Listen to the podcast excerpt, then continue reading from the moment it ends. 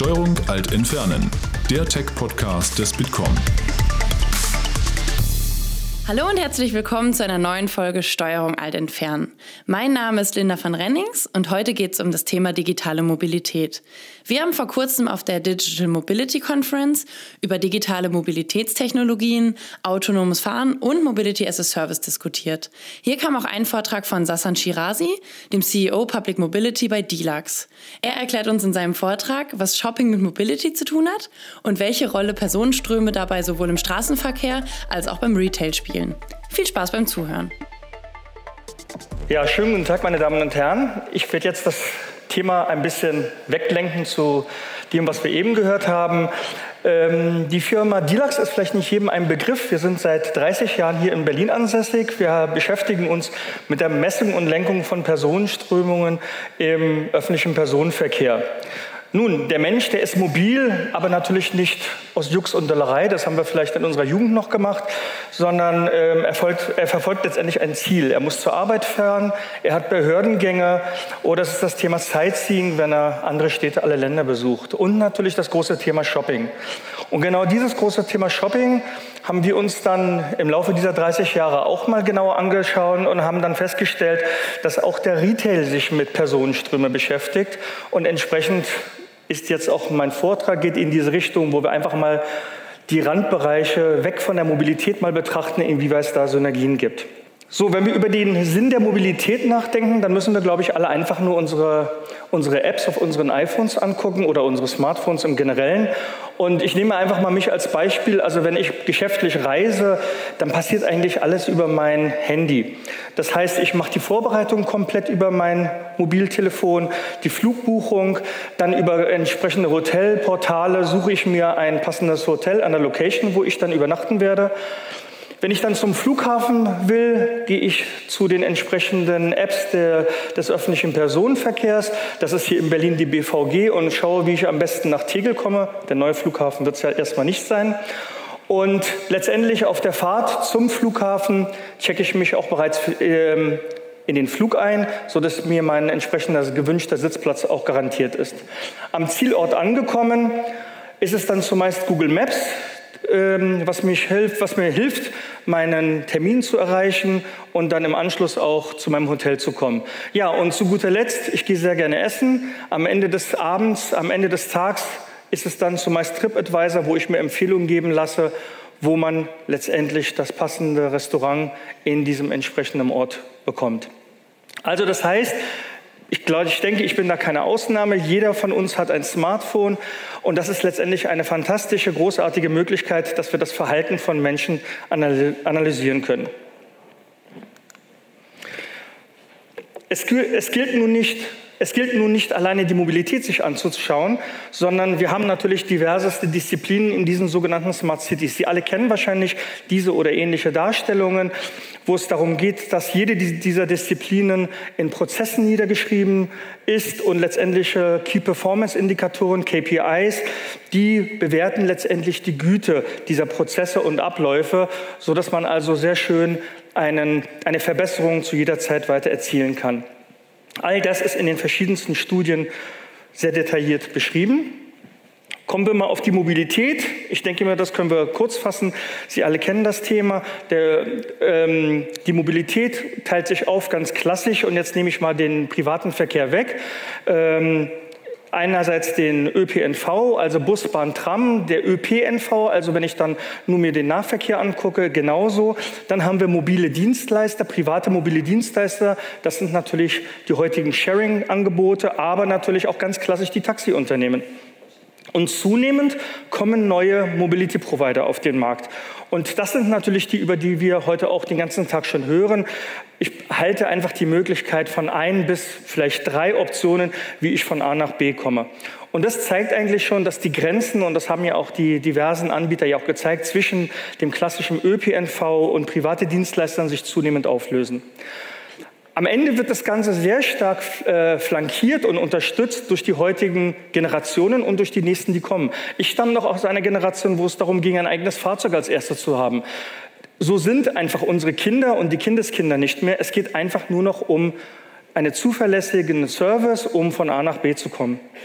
So, hinzu kommen aber natürlich die besonderen Herausforderungen. Die Städte, die wachsen immer mehr, der Verkehr wird immer komplexer. Wir haben immer mehr Ereignisse, die gerade auch in großen Ballungszentren vorkommen. Gerade hier in Berlin, wenn ich sehe, wenn wir verkaufsoffene Wochenenden haben, Großveranstaltungen wie DFB-Endspiel oder wie auch immer, aber auch große Baustellen.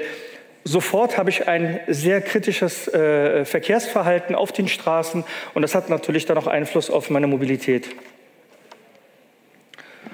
Interessant wird es, wenn wir uns jetzt mal den Retail angucken. Ich denke mir mal, das ist dann vielleicht etwas, was für Sie dann wiederum spannend ist. Hier geht es natürlich um die Optimierung der Filialen.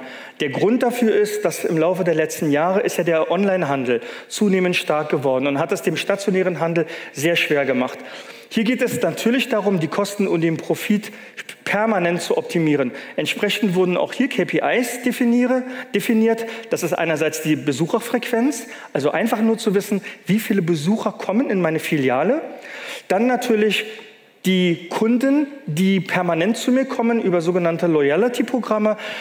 Sie werden das vielleicht kennen, dass wenn ich zu irgendeiner, zu einem Modebrand gehe, in deren Filialen, wird mir sofort angeboten, eine Kundenkarte zu bekommen, um vielleicht ein, zwei Prozent Rabatt zu bekommen, Punkte zu sammeln. Der Sinn und Zweck ist, man möchte letztendlich wissen, wie oft komme ich, um dann letztendlich auch die Angebote ähm, entsprechend auch auszulegen. Und dann gibt es die Conversation Rate, das ist das Verhältnis Besucher zu Umsatz. Also Sie sehen, der Umsatz also alleine ist es nicht mehr. Und da gibt es dann auch eine nächste Tendenz, die zunehmend hinzugekommen ist. Läden und Shoppingcenter werden zunehmend Showrooms. Es geht nicht mehr rein um das Verkaufen in diesen Filialen, sondern man möchte das Einkaufserlebnis wieder an, in den Vordergrund stellen. Und ähm, entsprechend verliert eben, wie gesagt, der stationäre Umsatz zunehmend alleine an Bedeutung.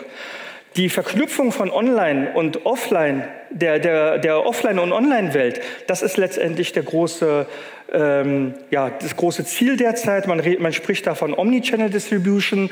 Ähm, es ist ganz klassisch, dass man äh, bei vielen Modebrands das Angebot bekommt, die Vielfalt an zum Beispiel äh, Kleidungsstücken im Internet äh, durchzustöbern, sich eine Anzahl dann in meinen nächsten Store liefern zu lassen. Dann gehe ich in den Store, habe dann das Einkaufserlebnis, kann die Ware anfassen. Das ist ein ganz wesentlicher Faktor, um mich dann äh, letztendlich dann auch für eins dieser Artikel zu entscheiden. So, die Grenzen, das wissen wir auch alle, zwischen Mobilität und Retail verschwimmt natürlich immer mehr. Ich habe Ihnen mal drei Beispiele mitgebracht und würde gerne mal, und das ist jetzt vielleicht für den Nachmittag eine kleine Denkaufgabe, sagen Sie mir doch mal, bei diesen drei Bildern, wo sehen Sie eventuell einen Flughafen, vielleicht einen Bahnhof und eventuell ein reines Einkaufszentrum? Irgendjemand, der eine Idee hat? Was könnte das links sein? Wie bitte? Ja, das ist ein Flughafen. Wie kommen Sie drauf? Kennen Sie den Flughafen? Das ist der International Airport von Dubai. In der Mitte, das sollten wir alle kennen, das ist der. Wie bitte? Genau, das Leipzig, das kennt man sicherlich durch den Bau.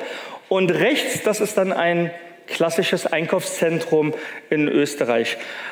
Ja, aber nichtsdestotrotz, auch wenn wir jetzt dahinter gekommen sind, die Bilder, denke ich mir, die sehen doch sehr, sehr ähnlich aus. Und das ist genau der Punkt. Der öffentliche Personenverkehr bringt letztendlich die Einkäufer zu den Einkaufszentren und Läden. Da haben wir also schon eine Verknüpfung dieser Welten. Große Verkehrsknotenpunkte werden höchst interessant für den Retail, denn der ÖPNV weiß letztendlich, wie viele Leute kommen zu welchen Zeiten genau in diese Knotenpunkte und verlassen diese auch wieder. Und das ist natürlich für den Retailer sehr, sehr interessant. Bahnhöfe und Flughäfen werden natürlich zunehmend zu Shoppingcenter und jeder von Ihnen, der vor allen Dingen fliegt, der weiß es natürlich, wenn ich warten muss, wenn eventuell mein Flug sich verspätet, dann bin ich ein potenzieller Käufer. Dann gehe ich, wenn ich nicht gerade arbeiten muss, flaniere darum und im Zweifel kaufe ich dann auch noch irgendetwas überteuert am Flughafen ein. Und das ist aber etwas, womit natürlich diese Branche arbeitet. Gut, fassen wir kurz zusammen, was wir als DILAX als Urban Journey verstehen. Es geht um die Betrachtung von Personen- und Personenströme im digitalisierten urbanen Raum über diverse Branchen hinweg. Wichtig dabei ist natürlich, dass man einen zentralen und integralen, integrierten Ansatz verfolgt. Wir hatten eben das Beispiel Bahnhöfe, Flughäfen mit großen Retailbereichen. Das sind heute schon derartige Konzepte. Und der Wissensdurst, der ist natürlich für beide Bereiche, also den Retail wie auch für den ähm, äh, Mobility-Sektor natürlich sehr, sehr wichtig. Was machen meine Kunden, ehe sie zu mir kommen und wo werden sie hingehen, wenn sie mich wieder verlassen? Wenn ich jetzt noch dieses Ganze integriere mit der Online-Welt, also gerade im Bereich Retail, dann bekomme ich eine sehr schöne sogenannte 360-Grad-Sicht zu dem Menschen in der Stadt im öffentlichen Raum.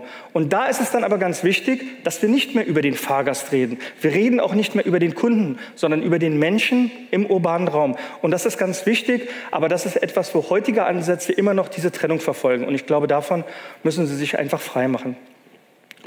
Gut, zwei Sätze vielleicht dann auch, woher wir kommen, warum wir uns anmaßen, hier so eine Theorien aufzustellen. Ich hatte schon gesagt, wir beschäftigen uns schon recht lange mit dem Thema ähm, des ÖPNVs. An der Stelle ist das Thema Fahrgastzählung unser Kerngeschäft von Anbeginn gewesen. Da geht es natürlich in erster Linie um das Thema der Einnahmeaufteilung, also hier das Thema People Counting. Sie können sich vorstellen, wenn ich in Brandenburg mir ein Ticket ziehe und nach Berlin reinfahre, benutze ich dieses eine Ticket, um von A nach B zu kommen. Irgendjemand muss entscheiden, wie diese zwei Euro aufgeteilt werden. Das ist das große Thema. Aber im Laufe der letzten Jahre ist das Thema Qualität und Effizienz im öffentlichen Personenverkehr zunehmend wichtig geworden. Wir haben viel Geschäft in den nordischen Ländern, Schweden, äh, Norwegen, Finnland. Dort spielt natürlich Einnahmeaufteilung gar keine Rolle. Da geht es darum, dass der Fahrgast einen rechtlichen Anspruch auf einen Sitzplatz hat. Man höre und staune. Und das ist etwas natürlich, wo man sehr genau wissen muss, wie viele Leute sind permanent eben in den Zügen, Bussen oder Trams unterwegs. So, in dem Umfeld haben wir also eine eigene Sensorik entwickelt, eigene IT-Systeme, es geht jetzt immer weiter. Ich gehe nicht auf die einzelnen Themen ein. Das Thema Objektdetection. Man müsste auch wissen, wie viele Fahrräder gehen eigentlich von A nach B und wie, viel, wie sieht es aus mit, mit Rollstuhlfahrern. Und ich überspringe mal ein paar Punkte. Das Thema Occupancy Detection. Wie sieht es mit der Belegung aus? Die Belegung von Sitzen, aber auch die Räume, die man teilweise in, in Zugabteilen hat, wo man beispielsweise Koffer abstellen kann oder auch Kinderwagen. So, wir sammeln also einen Haufen Daten aus dem urbanen Umfeld nur die Daten alleine helfen nicht. Diese Daten, die müssen natürlich zu Informationen gewandelt werden. Und das kann ich mit sogenannten Data Management Systemen machen oder noch besser mit Predictive, mit Predictive Analytics Systemen. Hier ist es muss man einfach wissen, im Bereich des Data Managements werden Daten aus der Vergangenheit gesammelt. Es werden versucht, diese werden aufbereitet und es wird versucht, einen Trend abzuleiten. Im Bereich der Predictive Analytics geht man natürlich weiter. Man versucht, ein Muster herauszufinden. Ein Muster aus der Vergangenheit und macht dann Hochrechnungen in die Zukunft. Man macht Simulationen und kann am Ende des Tages sogar Vorhersagen machen. Das Ganze geht natürlich nur mit einem ausgeklügelten Machine Learning Algorithmus, also so ein System muss permanent besser werden. Wir haben so eine Software geschaffen. Das ist das Produkt Deluxe Citizens. Wir haben es auch dort ausgestellt da draußen. Sie können sich das gerne angucken und wir werden Ihnen gerne auch noch äh, zeigen, wie das Ganze auch optisch aussieht. Zusammengefasst heißt es, im Bereich Customer Journey steht der Mensch natürlich im Mittelpunkt des Interesses. Das hatte ich ja schon gesagt. Es gibt äh, verschiedenste Anwendungsfälle aus dem urbanen äh, Mobilitätsumfeld, wo es natürlich geht, die Komplexität des Verkehrs proaktiv steuern zu können. Im Bereich des Retails ist es so, dass wir leider heute noch das Ganze nur unternehmensintern betrachten. Eine Zusammenarbeit zwischen Konkurrenten in dem Umfeld passiert nicht. Das wäre natürlich hochspannend zu sehen, wenn einer zu, ähm, ich weiß nicht, zu, zu, zu Gant geht als Modelabel. Wo geht er dann als nächstes hin? Wird er dann zum Peck und Kloppenburg gehen oder umgekehrt? Aber dieser Austausch findet nicht statt. Das wäre natürlich hochspannend, wenn das passieren würde. So gesehen ist das Fazit, dass natürlich diese Journeys, die überschneiden sich permanent, weil wir Menschen natürlich auch sehr dynamisch agieren. Wir entscheiden spontan, was wir tun im Rahmen unserer Mobilität. Das heißt zu guter Letzt, dass das Urban Journey, wenn ich mich damit beschäftige, da kann ich die Fragen nach dem Wer, wie und warum er etwas tut, sehr schön beantworten. Hier sind einfach mal Punkte aufgeführt, die ich damit adressieren kann. Um erfolgreich das Ganze nur machen zu können, ist das Thema Data Sharing enorm wichtig. Wie ich vorhin gesagt hatte, wenn jeder auf seine Daten sitzen bleibt, macht das alles keinen Sinn. Es ist entscheidend, dass diese Daten im Austausch stehen zueinander. Wir reden ja oft über das Thema Open Data. Das muss natürlich in anderen benachbarten Bereichen wie dem Retail natürlich auch stattfinden. Das war der Vortrag von Sassan Shirazi zu Personenströmen im urbanen Raum. Das Video zum Vortrag findet ihr wie immer in den Show Notes. Ich hoffe, es hat euch gefallen und sage Tschüss, bis zum nächsten Mal. Das war Steuerung Alt Entfernen, der Tech-Podcast des Bitkom. Weitere Folgen findet ihr auf www.bitkom.org/podcasts.